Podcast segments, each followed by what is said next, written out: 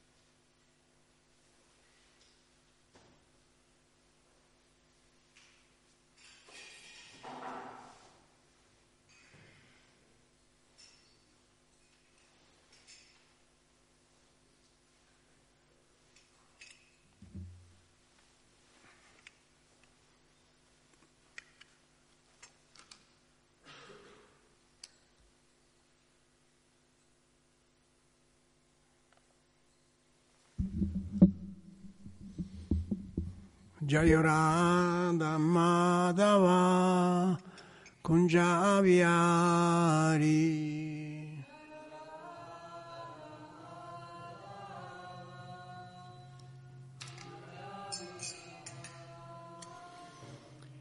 Jaya Gopi Janavallabha Girivaradari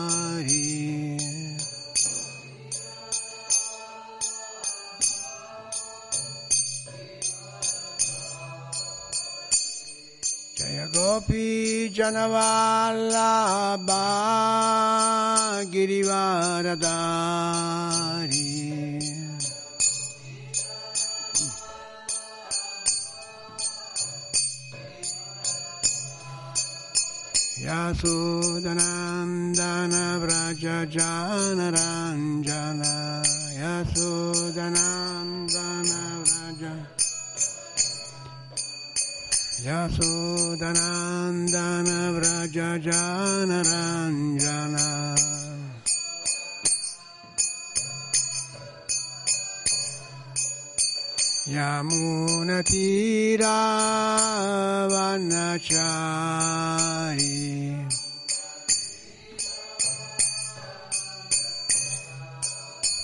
Yamunatira Vanachari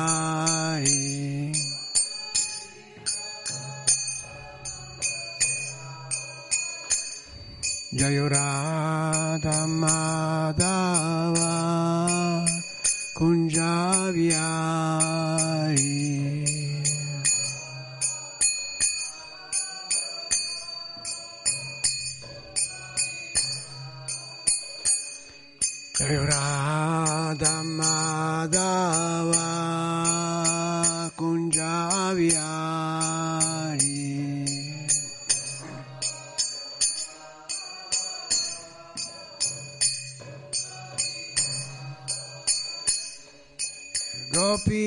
Janavallabha Girivaradari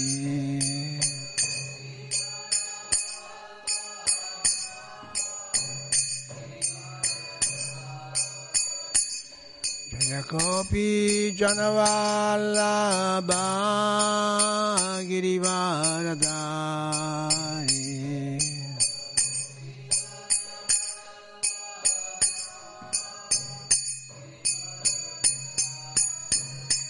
Yasodhanandana Vraja Janaranjana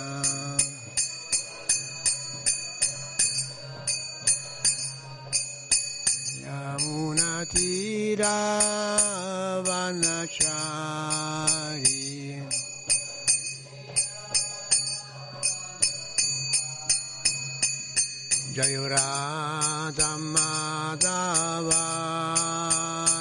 Vanachari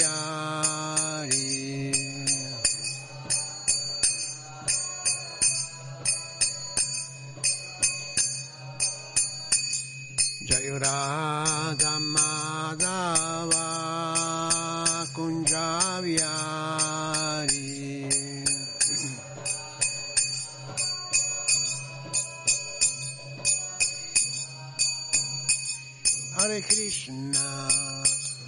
Hare Krishna, Krishna Krishna, Hare Hare, Hare Rama, Hare Rama, Rama Rama, Hare Hare, Hare Krishna, Hare Krishna, Krishna Krishna, Hare Hare, Hare Rama,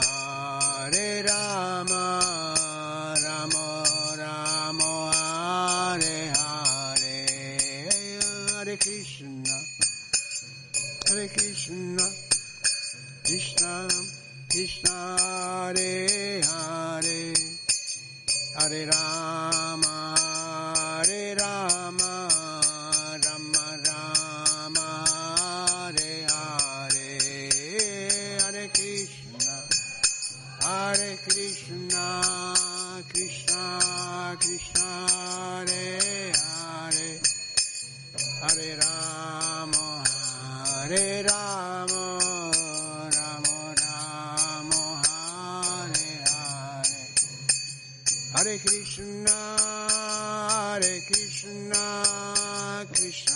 Krishna Hare Hare, Hare Rama,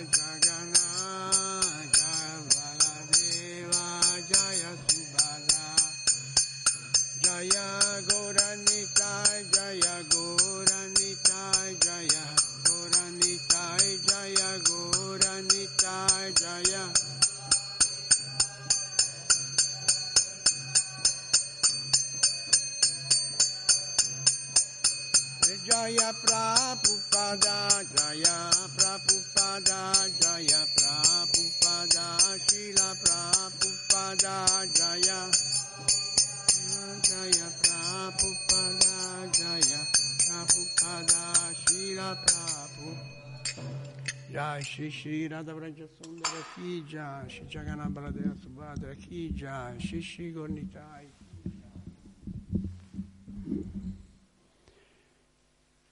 Om Namo Bhagavate Vasudevaya.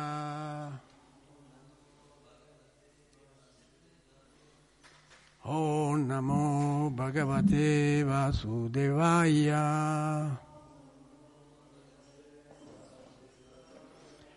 Om Namo Bhagavate Vasudevaya. Om Namo Bhagavate Vasudevaya. Hare Krishna a tutti, mi chiamo Atma Vidya Das, lo dico a beneficio di quelli che ci ascoltano alla radio e continuiamo la lettura dello Srimad Bhagavata.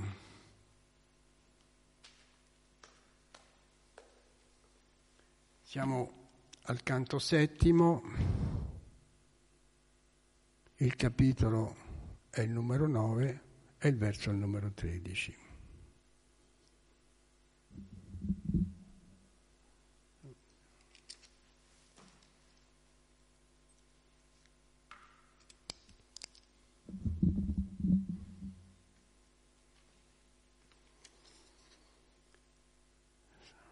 Sarve yami vidikarastava sattvadamno Sarve yami vidikarastava sattvadamno Brahmadayo vayami iveshana kovijanta Brahmadayo vayami iveshana kovijanta Shemaya bhuta yautatma sukaya kasya Shema bhutaya utatma sukaya kasha Vikriditam bhavato bhavato ruchira vatarai Vikriditam bhavato ruchira vatarai Sarve yami vidikaras sattva-damno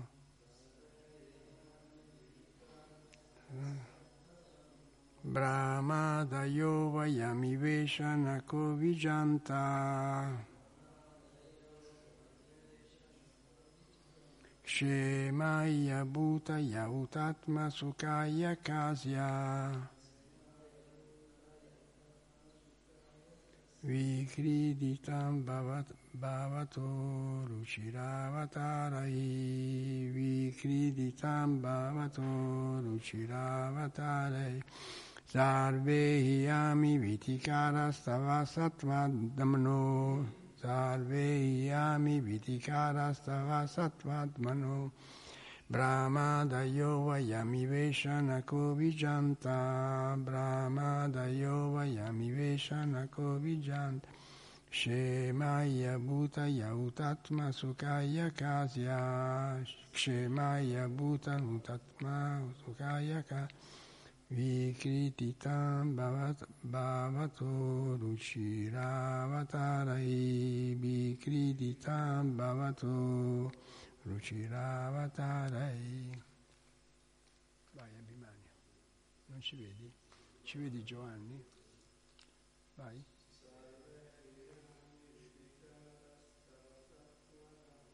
Sarve yami vitikara stava satmadamno Brahma dayo vayami veshanako vijanta Shemaya bhuta yautatma sukaya kasya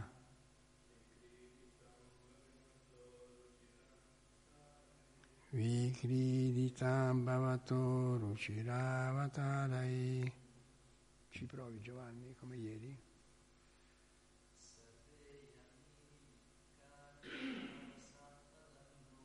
Sarve yami vitikara stava sattvadamno Brahma dayo vayami veshanako vijanta. Shemaya bhuta yautatma sukaya kasya Vikriditam bhavato ruchiravatarai. Premarandini, ci provi?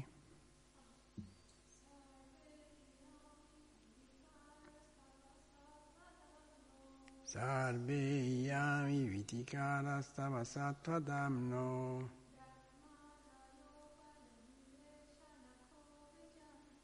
Brahma dayo vayami veshanako vijanta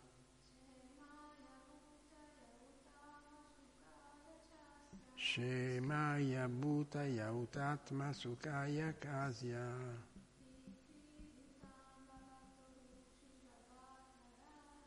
Vikridita bhavato ruchiravatarai Ci provi anche dei Catri?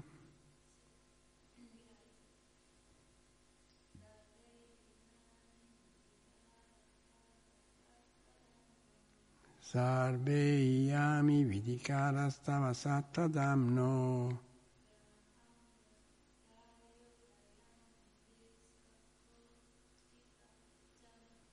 Brahma dayo vayami veshanako vijanta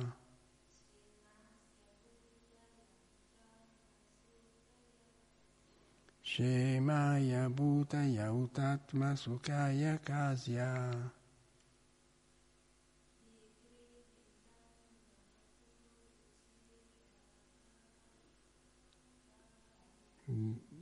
Vikridita Bhavato Ruciravatarai.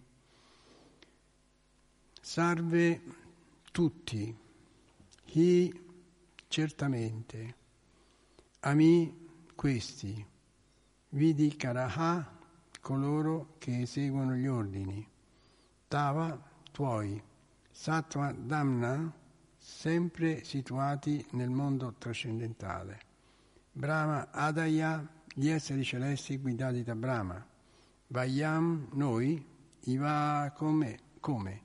Isha, o oh mio Signore, Na, non, Cha, e.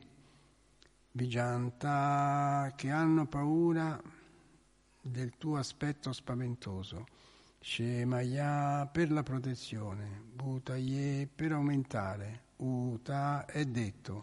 Atma Sukaya, per trarre una soddisfazione personale da questi divertimenti. Cha anche, Asia di questo mondo materiale, Vikriditam manifestato, Bhagavata di tua grazia, Rucira molto piacevole, Avatarai dalle tue incarnazioni. Om Jnana Timirandasya Jananjana Shalakaya Chakshurum Militayena Tasmashi Gurave Nama Shichetanya Manubhisam Sapitayena Bhutale Svaya Rupa Kadamaya Dadadisva Padantika Namo Vishnu Padaya Krista Presaya Bhutale Shimate Bhaktivedanta Svaminiti Namine Namaste Sarasvati Deve Goravani Pracharine Nirvishesha Sunyavati Paschatya Desatarine He Krishna Karuna Sindhu Dinabando Jagapate Gopesha Gopika Kanta Radha Kanta Namosute Tapta Kanchana Gorangi Radhe Vrindavanesvari Vrishabhanu Sute Devi Pranamami Hari Priye Anchakalpatarubhyascha kripasindubhya eva cha patitanam pavanebhyo vaishnavebhyo namo namah Hare Krishna, Hare Krishna, Krishna Krishna, Hare Hare, Hare Rama, Hare Rama, Rama Rama, Hare Hare.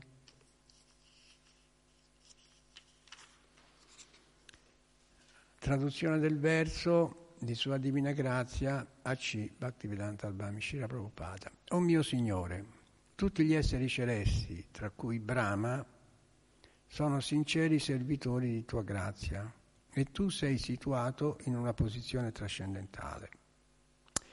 Essi perciò non sono come noi, Pralad e suo padre il demone Iranyakashipur la tua apparizione in questa forma terrificante è il tuo divertimento destinato al tuo stesso piacere. Tale manifestazione ha sempre il fine di proteggere e di far progredire l'universo. Spiegazione. Prahlad Maharaj voleva asserire che suo padre e gli altri componenti della sua famiglia erano tutti sfortunati a causa della loro natura demoniaca mentre i devoti del Signore, che sono sempre pronti a seguire i suoi ordini, sono sempre fortunati. Quando il Signore Supremo appare in questo mondo materiale nelle sue diverse manifestazioni, compie due missioni, quella di salvare i devoti, i devoti e quella di vincere i demoni. Shini Shimadeva, per esempio, era apparso per proteggere il suo devoto i divertimenti come quello di Nishimadeva non sono certamente tesi a creare una situazione di panico per i devoti, non di meno i devoti, che sono molto semplici e fiduciosi, temevano la feroce manifestazione del Signore. Perciò Prahlad Maharaj, nella preghiera successiva, chiede al Signore di abbandonare la sua collera. Allora, qui abbiamo questa figura spaventosa di Hiranyakashipu e dico la verità, all'inizio, quando l'ho vista, io non l'ho capita, cioè non capivo nemmeno Dio, figuriamoci se potevo capire questa, questa figura di mezzo Dio, mezza persona e mezzo leone. E quando conobbi i devoti, entrai per la prima volta nel Tempio a Roma, ero solo perché non volevo farmi vedere da nessuno che entravo nel Tempio, mi vergognavo, e, e entrai con le scarpe. Mi vide una devota, ero entrato nel Tempio con le scarpe dicevo oh, no, no, con le scarpe non si entra nel Tempio. Ah, dico scusa, non lo sapevo. Allora sono uscito fuori, ho visto che c'erano delle ciabattine dico ah che bravi hanno lasciato le ciabatte quindi avrei dovuto metterle. E quindi mi metto queste ciabattine. Erano molto piccole si vede che erano di qualche donna. E però le misi ed entrai dentro con le ciabattine. Mi rivide questa devota dice ma no ma nemmeno con le ciabattine si entra nel tempio si, nel tempio si entra scatti o dico va bene non lo sapevo non lo sapevo. Allora sono uscito fuori mi sono tolto le scarpe e sono entrato scalzo e non sapevo niente di... Era la prima volta che entravo in un tempio, ero curioso, anche un po' emozionato. Avevo sentito parlare dei devoti, non avevo molta stima, però comunque qualcosa mi diceva di andarli a trovare. E questa devota mi disse ti faccio parlare con un devoto e questo devoto era al piano di sopra. Ora salendo le scale su un pianerottolo c'era la foto di, di Shinmadeva, no? mezzo dio e mezzo leone, che dilaniava Hiranyakashipu. E io quando quando ho, visto questa foto dico, Dio, questi dove mi portano? Chissà se uscirò vivo da qui, perché sapevo veramente molto molto poco. Però mi feci coraggio e camminai su, c'era un devoto, mi accolse con molta cordialità e mi tolse la paura mi disse come mai che sei venuto? Ma dico, veramente non lo so nemmeno io, ero curioso. Dice, hai letto qualcosa di, dei nostri libri? Dico, ho letto un po' la Bhagavad Gita. Dice, che cosa ne pensi? Ma dico, senti, quello che leggo sulla Bhagavad Gita è un po' come quello che vorrei sentire dire. E così si è sviluppato questo, questo discorso mi ha tranquillizzato e sono stato un po' e poi me ne sono andato. Questa è stata la mia esperienza, la prima esperienza nel Tempio e la ricordo molto bene. Ho fatto questo discorso per dire che Nishingadeva, che ha una figura così spaventosa, si presenta in questa maniera per salvare un devoto, per salvare Pralad. E perché ha potuto presentarsi in questa maniera? Perché lui è il creatore di tutti. Se lui crea i corpi dei leoni, a maggior ragione può creare il suo corpo mezzo leone, perché lui crea le persone e crea anche gli animali, crea i volatili, gli fa le ali, ai leoni gli fa zanne e artigli potenti. Quindi se si è presentato in quella forma è perché Hiranyakashipur aveva una specie di immortalità, si era fatto promettere da Brahma di non dover, di non dover essere ucciso né da, un, né da, un, uomo né da un animale, né di giorno né di sera, e, e quella figura non rappresentava, Dio non rappresentava né un uomo e né un animale. E siccome era all'imbrunire non era né, né di giorno né di sera. Cioè, Hiranyakashipu le aveva pensate tutte, per l'immortalità, però Dio non è che si può fare fuori così facilmente. E quindi, e quindi per aiutare Pralad, il suo, il suo umile devoto, è apparso in quella forma e l'ha fatto fuori. E ieri abbiamo eh, detto parecchie cose su Pralad Maharaj, su su Hiranyakashipur e della filosofia di Prahlad Maharaj. Oggi parliamo della conclusione delle scritture rivelate e la conclusione delle scritture qual è? È che Cristo è Dio e noi siamo suoi servitori eterni. Tutto ciò che è al di fuori di questa configurazione è considerato perdita di tempo.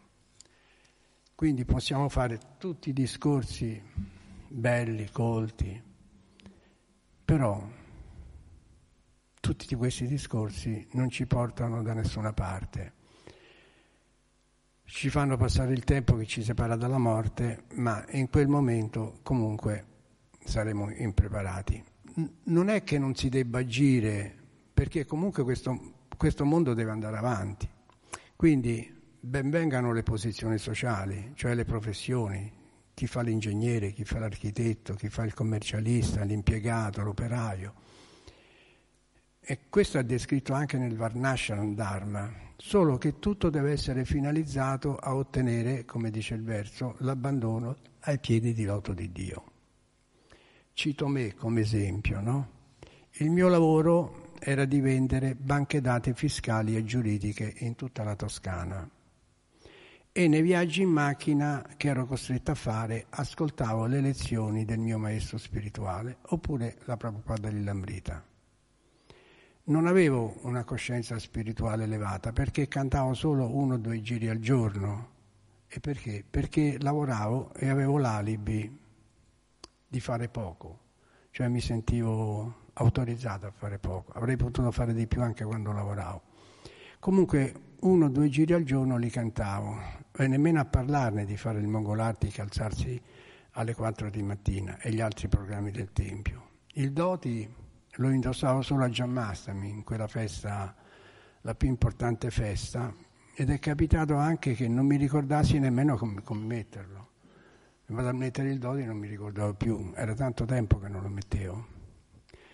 E, e né in tutto questo tempo, una quindicina d'anni, ho aperto mai un libro di Scila Prabhupada avrei potuto anche farlo, ma siccome lavoravo mi sentivo un po' giustificato. Tuttavia mi ero mantenuto un servizietto che ancora mantengo, organizzavo la distribuzione del prasada alla festa della domenica. E inoltre facevo una piccola donazione mensile al Tempio, lavoravo, me lo potevo permettere. Queste poche povere cose hanno però impedito che la mia fiammella spirituale si spegnesse. E così piano piano mi sono ripreso. Io non ne ero consapevole, ma queste piccole cose hanno trasformato il lavoro che facevo in servizio devozionale lo ho saputo leggendo dopo le scritture, che tutto ciò che si fa a livello materiale, quando è in qualche maniera connesso con il livello spirituale, diventa servizio devozionale. Questo è molto importante. Comunque tutto questo discorso l'ho fatto per dire che il mondo può andare avanti con le sue attività, ma se in un modo o nell'altro si pensa a Krishna durante le attività mondane, diventa tutto servizio devozionale. Anche gli scambi commerciali nei quali si è costretto, qui abbiamo un rappresentante, c'è un'azienda e lui ha molti scambi commerciali con, con altri, con altri eh, del, che fanno lo stesso lavoro, ma siccome lui è devoto, siccome viene al Tempio, siccome studia le scritture, anche quello che fa a quel livello diventa servizio devozionale. Tra l'altro nella sua azienda ha assunto tutti i devoti per cui dà la possibilità anche di guadagnare a questi devoti e di stare in un ambiente che comunque è un ambiente di Krishna. Quindi anche gli scambi commerciali nei quali si è costretti a mostrare il prodotto al meglio delle sue caratteristiche, anche se ciò non è vero, cioè il commerciante ha anche la possibilità di non dire proprio le cose come stanno, perché comunque deve vendere. Anche io quando vendevo le banche dati gli dicevo sempre che c'era un'offerta, l'offerta non c'era sempre quella, però gli dicevo che c'era un'offerta, perché proprio il Varnashram, le, le, le scritture autorizzano chi lavora anche a poter dire qualcosa che non sia la verità. Noi possiamo vedere come i devoti, cioè a livello qui devozionale, possiamo vedere come i devoti usano i tablet, i telefonini e i computer. Tutto quello che si può usare a livello materiale, i devoti lo usano a livello spirituale. Se noi guardiamo un telefonino di un devoto, vediamo, vediamo tutti i numeri telefonici dei devoti, vediamo tutte immagini spirituali e ci sono tutti i libri di Shila Prabhupada. Questa è la differenza che fa la persona materiale, il telefonino della persona materiale e il telefonino del devoto. Lui anche che lavora, ma quando deve rispondere al telefono gli appare l'immagine di Krishna o di Srimati Radharani. Jai Shri Radha Vrajasundara Ki Jai.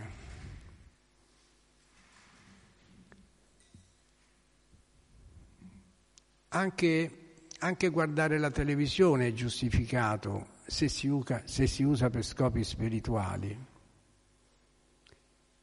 per vedere filmati spirituali o lezioni di vario genere del proprio maestro spirituale o anche quelle che si prendono per internet. Adesso per internet c'è un mare di, di, di lezioni che uno ha anche l'imbarazzo, l'imbarazzo de, della scelta. E comunque anche se ci fosse qualche programma che in un modo o nell'altro ricorda la filosofia dello Shimabhagama è comunque utile. Si può anche guardare una competizione sportiva, una partita di calcio, alla condizione però che non si sia attaccati al risultato e non ci si faccia contaminare dal tifo. L'essenziale è attribuire l'eventuale abilità che si riscontra nei protagonisti a Krishna, visto che Krishna è l'origine di tutto. Leggiamo nella Bhagavad Gita, questo lo dice Krishna, di tutte le cose materiali e spirituali di questo mondo, sappi che io sono l'origine e la fine. Dice, io sono il sapore dell'acqua, la luce del sole e della luna, sono il suono nell'etere e l'abilità nell'uomo.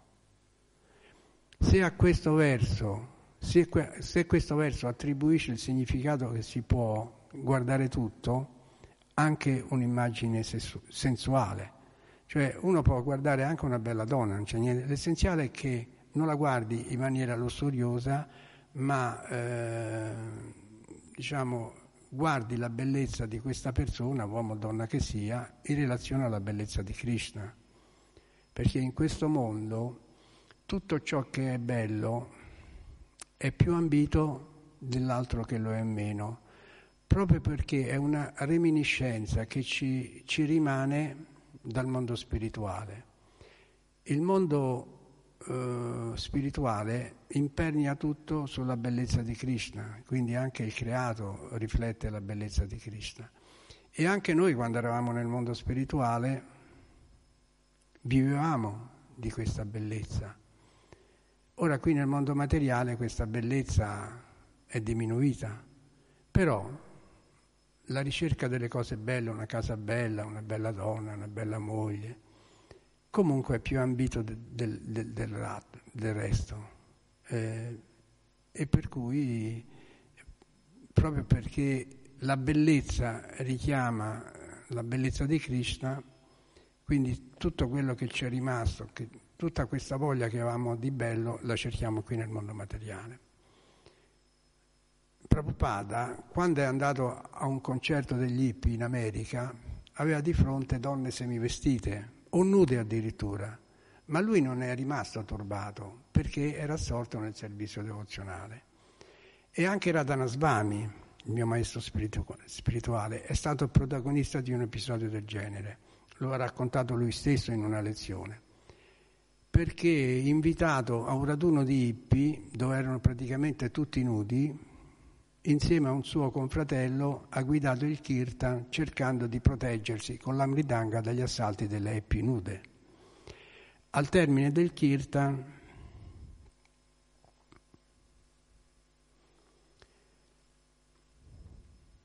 lo ha raccontato lui stesso, invi- al termine del, del, del Kirtan hanno invitato gli Ippi a visitare il loro tempio ma uno di loro a voce alta gli ha detto possiamo venire nudi? Radhanasvami e il suo confratello si sono guardati in faccia, come a dire, e ora che gli diciamo a questi? Digli di no, era, era pericoloso. Poi il confratello di Radhanasvami, che era un grande predicatore, ha preso la parola e ha risposto, sì, certo, ma voi non siete nudi, siete ricoperti da un corpo che è formato di escrementi e di urine.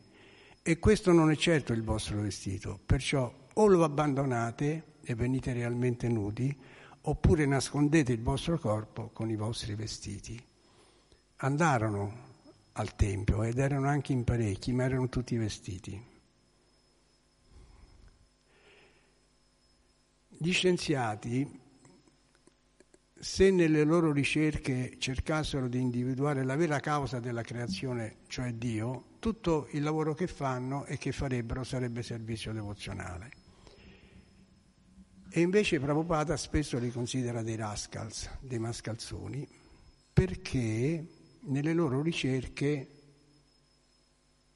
o esplorazioni cercano sempre di attribuirsi il risultato della scoperta, mettendo in risalto la loro bravura e taluni pianeti e anche delle stelle le hanno chiamate con il loro nome. È come se io fossi uno scienziato, scoprissi un pianeta sconosciuto e lo potrei chiamare pianeta Potini, Potini è il mio cognome, così da prendere i meriti di, di, della scoperta, no?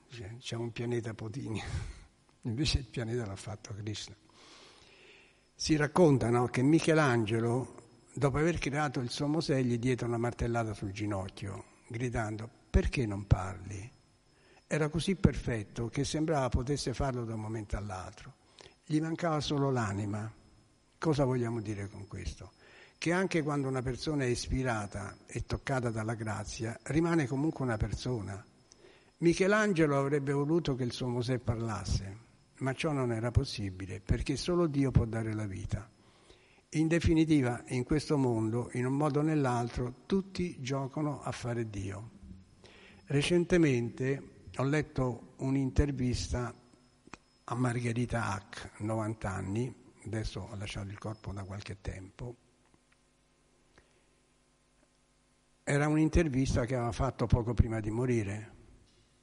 Questa Margherita Hack, la conoscono tutti, è un'astrofisica molto stimata nell'ambiente scientifico in questa intervista risponde alle domande di un giornalista che le chiedeva il significato della vita e della, e della creazione.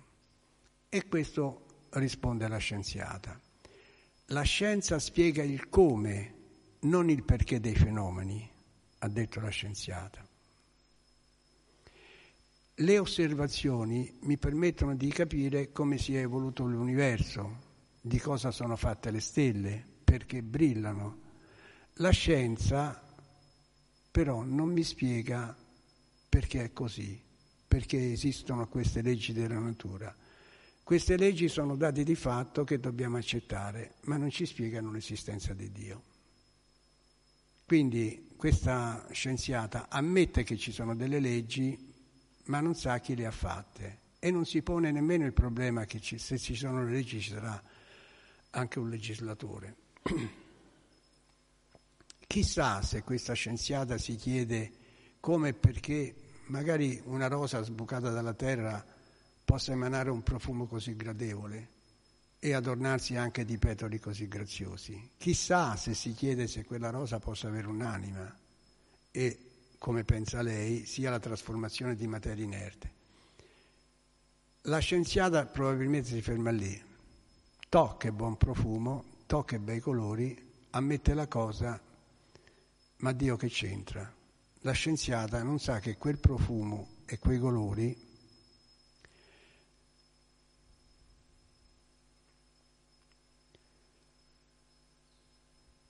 magari potrebbero essere l'offerta di quell'anima gentile che fa a Dio. Può darsi, no? Che ne sappiamo? Ma vai a dirglielo alla scienziata. Noi sappiamo però che la rosa è una giva, cioè un'anima, e come tale ha anche lei quasi l'80% delle qualità di Krishna. Quindi se ha il profumo è perché Krishna è la sorgente anche del profumo. Lo dice nella Bhagavad Gita, sono il profumo originale della terra e il calore del fuoco, sono la vita in tutto ciò che vive e l'austerità nella sceta. Però facciamo degli esempi un po' più alla portata nostra. Se noi vediamo un cartello di limite di velocità, quando andiamo con la macchina, non pensiamo, to, che brava la natura, ha capito che qui la strada è pericolosa e ha fatto spuntare questo cartello. Oppure quando arriva la contravvenzione dell'autovelox pensiamo che sia arrivata da sola. Invece non lo pensiamo perché sappiamo che se c'è l'autovelox c'è qualcuno che l'ha messo, che lo ha programmato, c'è chi invia la contravvenzione. Quindi quando purtroppo arriva la contravvenzione non possiamo dire to, chissà come mai, è arrivata perché abbiamo fatto l'infrazione. Da quello che dice la scienziata siamo indotti a dedurre che se esiste l'acqua si è fatta da sola, se c'è il sole si è fatto da solo, se il sole sta alla giusta distanza tra la Terra e lui è successo per caso, se nascono le ciliegie ma guarda un po', ci sono anche le ciliegie e via discorrendo. Se un uovo gallato dopo 20 giorni si trasforma in un pulcino, con occhi, gambe, piume, gli scienziati gli dicono sì, vediamo che è così, ma non sappiamo perché. Ma Dio che c'entra? Allora, taluni scienziati, eh, qualche altro magari si fa delle domande un po' più profonde. Poi il giornalista chiede alla Hack se ha paura della morte e lei risponde no, Assolutamente no, non ha senso. Io non credo ci sia nulla dopo la morte. Resterà la mia materia, quella di cui sono fatta, che servirà a fare altre cose, altri oggetti, altre persone, altri esseri viventi. Io non ci sarò più, perché dovrei aver paura?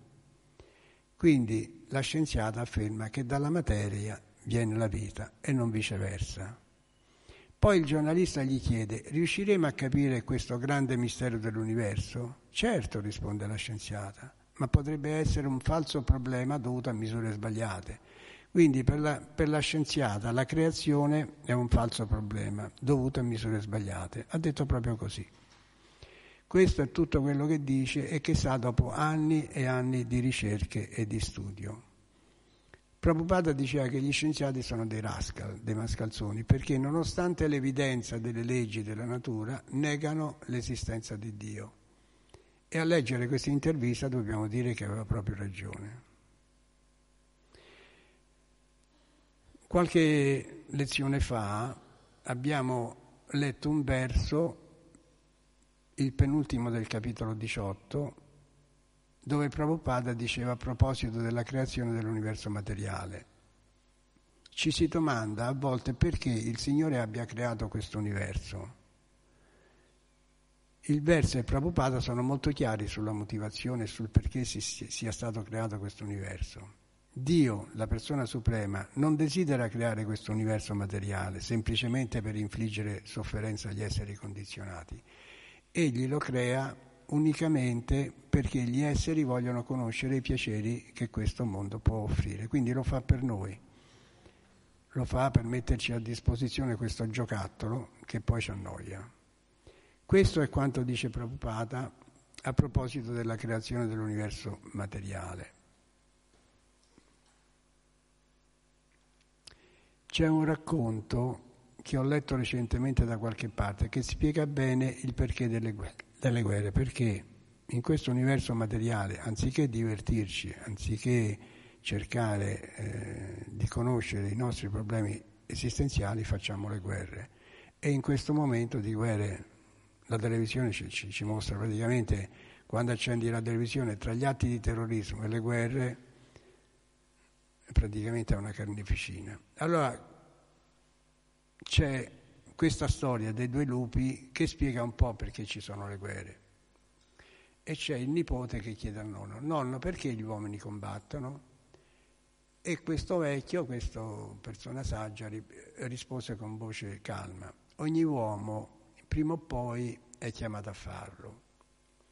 Per ogni uomo c'è sempre una battaglia che aspetta di essere combattuta, da vincere o da perdere. Perché lo scontro più feroce è quello che avviene fra i due lupi.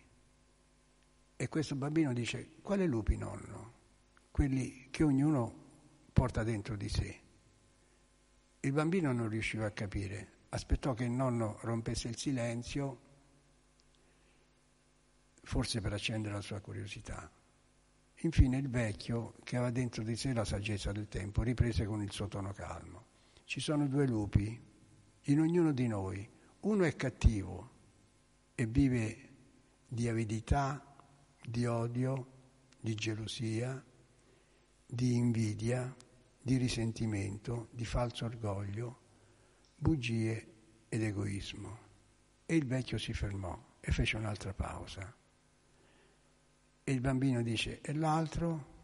L'altro è il lupo buono, vive di pace, amore, speranza, generosità, compassione, umiltà e fede.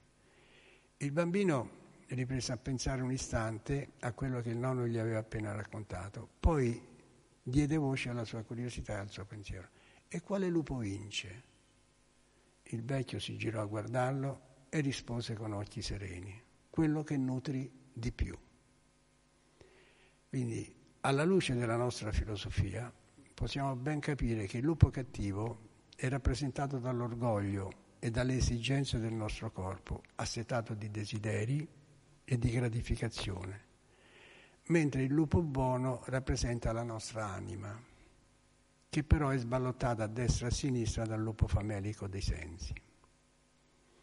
Quindi per riprendere quello che dice il verso, il saggio Pralad spiega ai suoi compagni il modo per abbattere il lupo cattivo, cioè coltivare la conoscenza, la rinuncia, il controllo dei sensi e il modo di liberarsi dal falso ego e dall'orgoglio. E questo dell'orgoglio è un pericolo che corriamo tutti. L'orgoglio potrebbe essere la prima causa della nostra caduta dal mondo spirituale. Il potersi sentire al centro dell'attenzione è un'aspirazione che si riscontra tra tutti, anche tra noi devoti. E il desiderio di, di distinguersi per la propria bravura, per mostrare il proprio grado di avanzamento, per le proprie particolarità, per la propria bravura, sono il sintomo dell'orgoglio. Può capitare di fare una bella lezione, di raccontare una storia che non conosce nessuno, come quella che ho raccontato io. No? Anche in questo caso si possono incasare giudizi lusinghieri di valutazione e se questi giudizi lusinghieri non si girano alla persona giusta, al legittimo proprietario, cioè a Prabhupada o a Krishna, si rischia di impantanarsi nelle more dell'orgoglio dicevano che spesso Prabhupada ed anche il mio maestro spirituale ricorrono al terzo verso dello Shikshasaka, Trinada Pissonicena. Ora domando, questo verso in italiano significa sì, bisogna diventare più bassi di un filo di paglia nella strada, più umili di un, di un filo d'erba e dobbiamo offrire sempre i nostri rispetti agli altri e non pretenderne in cambio. Ora chiedo a voi, chi è che si sente più basso di un filo di paglia nella strada? È difficile sentirsi più basso di un filo, e quello è, quello il guaio nostro, ci sentiamo tutti dei padri eterni, ma il padre eterno già, già c'è. Satsvarupa Goswami, che è un devoto molto importante, ha scritto un sacco di, di libri, dà un'interessante spiegazione su questa affermazione e dice che finché noi abbiamo un corpo è molto difficile raffigurarsi in una posizione così insignificante come un filo di paglia nella strada, mentre se riferiamo questa forma, affermazione alla nostra anima, che è la decimillesima parte della punta di un capello, cioè talmente piccola, talmente infinitesimale da non vedersi nemmeno, e se la mettiamo in relazione alla grandezza di Cristo, allora questo paragone ci può stare e in quel caso ci sentiremo sicuramente più bassi di un filo di paglia nella strada. Ma al momento abbiamo il fardello del corpo e lo dobbiamo sopportare. Ma allora perché Chaitanya Mahaprabhu, che è Dio stesso, ha scritto così? Chaitanya Mahaprabhu ha scritto questo verso e gli altri sette perché l'umiltà è la premessa della bhakti. Bhakti significa amore, è il prerequisito per entrare nel mondo spirituale. Non entra nel mondo spirituale chi si sente bravo, chi si sente un Padre Eterno. Quindi Guardate quanto è importante questa attitudine. Più basso di un filo di paglia nella strada, più umile di un filo d'erba e più tollerante di un albero. In sostanza Chaitanya Mahaprabhu con questo verso descrive l'essenza dell'umiltà e aggiunge non dobbiamo avere desiderio di essere onorati. Perché? Perché essere onorati induce all'orgoglio e l'orgoglio, come abbiamo spiegato, è la causa che ci ha fatto cadere mondo spiritu- dal mondo spirituale. Quindi umiltà e assenza di orgoglio sono le fondamenta per chi intende intraprendere il cammino della vita spirituale. E come si fa a capire se siamo orgogliosi oppure no? Quando gli altri scoprono le nostre buone qualità senza il nostro aiuto, è un buon sintomo per cominciare a pensare che non siamo orgogliosi. E quando queste dualità, queste qualità che ci riconoscono, riusciamo a girarle ai loro legittimi proprietari, cioè a Prabhupada e a Krishna, il sintomo è ancora più attendibile. Vera umiltà è capire che niente ci appartiene, non ci appartiene la nostra abilità, non ci appartiene il nostro corpo, nemmeno la nostra intelligenza. Tutto proviene da Dio. Dio è il proprietario di tutto. Io esisto in quanto esiste Dio. I miei sensi sono i suoi, la mia abilità è la sua, la mia intelligenza è la sua, la mia memoria è la sua, il cuore batte perché lui lo vuole. E se proprio devo essere orgoglioso, devo essere orgoglioso perché appartengo a lui, perché sono una sua creatura, perché mi dà la possibilità di servirlo. Questo è un tipo di orgoglio ammesso, perché la persona non dà i meriti a se stesso, ma li dà al legittimo proprietario. Ed è come se dicesse, sono orgoglioso di essere un servitore di una persona così grande. Io ho guardato sul dizionario italiano la definizione dell'umiltà e dà questa definizione il vocabolario. È umile chi è consapevole dei propri limiti. Fine della definizione. È un po' poco per spiegare l'umiltà, no? No? Dice, è umile chi è consapevole dei propri limiti. Chaitanya Mahaprabhu non spiega l'umiltà, ma descrive la persona umile, la rende visibile, mostra il risultato dell'umiltà. La persona umile deve apparire più bassa di un filo di paglia nella strada, più tollerante di un albero, più umile di un filo d'erba e sempre pronta a offrire i suoi rispetti all'altro senza pretenderne in cambio. L'umiltà non si apprende, non c'è una scuola dove imparare a essere umili. Ci sarà magari una scuola per apparire umili, non per essere umili. Non dobbiamo sforzarci di apparire umili. L'umiltà si ottiene solamente quando si capisce, quando si realizza che tutto appartiene a Krishna, che niente è nostro, che il corpo che abbiamo, le idee che abbiamo, l'intelligenza che abbiamo, le qualità che abbiamo, tutto appartiene a Krishna, niente è nostro. Allora l'umiltà viene spontanea. Non ci dobbiamo più sforzare di apparire umili.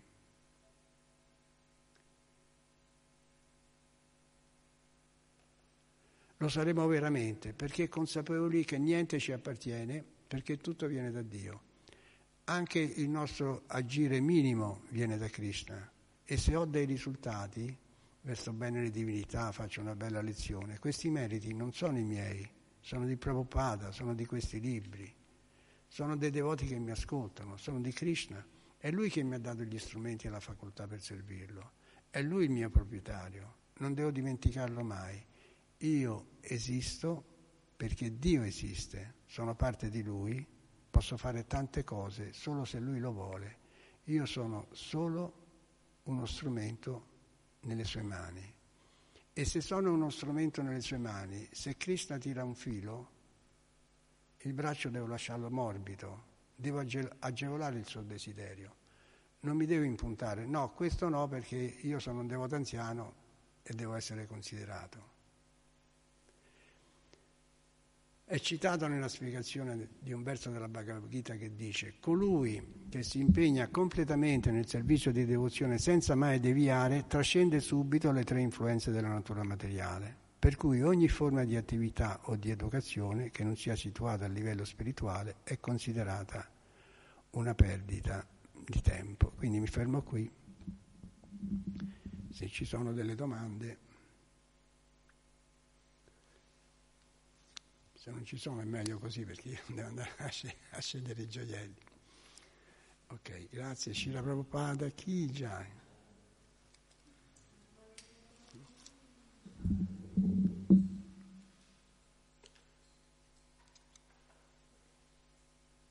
Oggi non è dovuto tradurre, oggi non è dovuto tradurre, non ci sono inglesi qui, non c'è nemmeno James, questo è un avvenimento.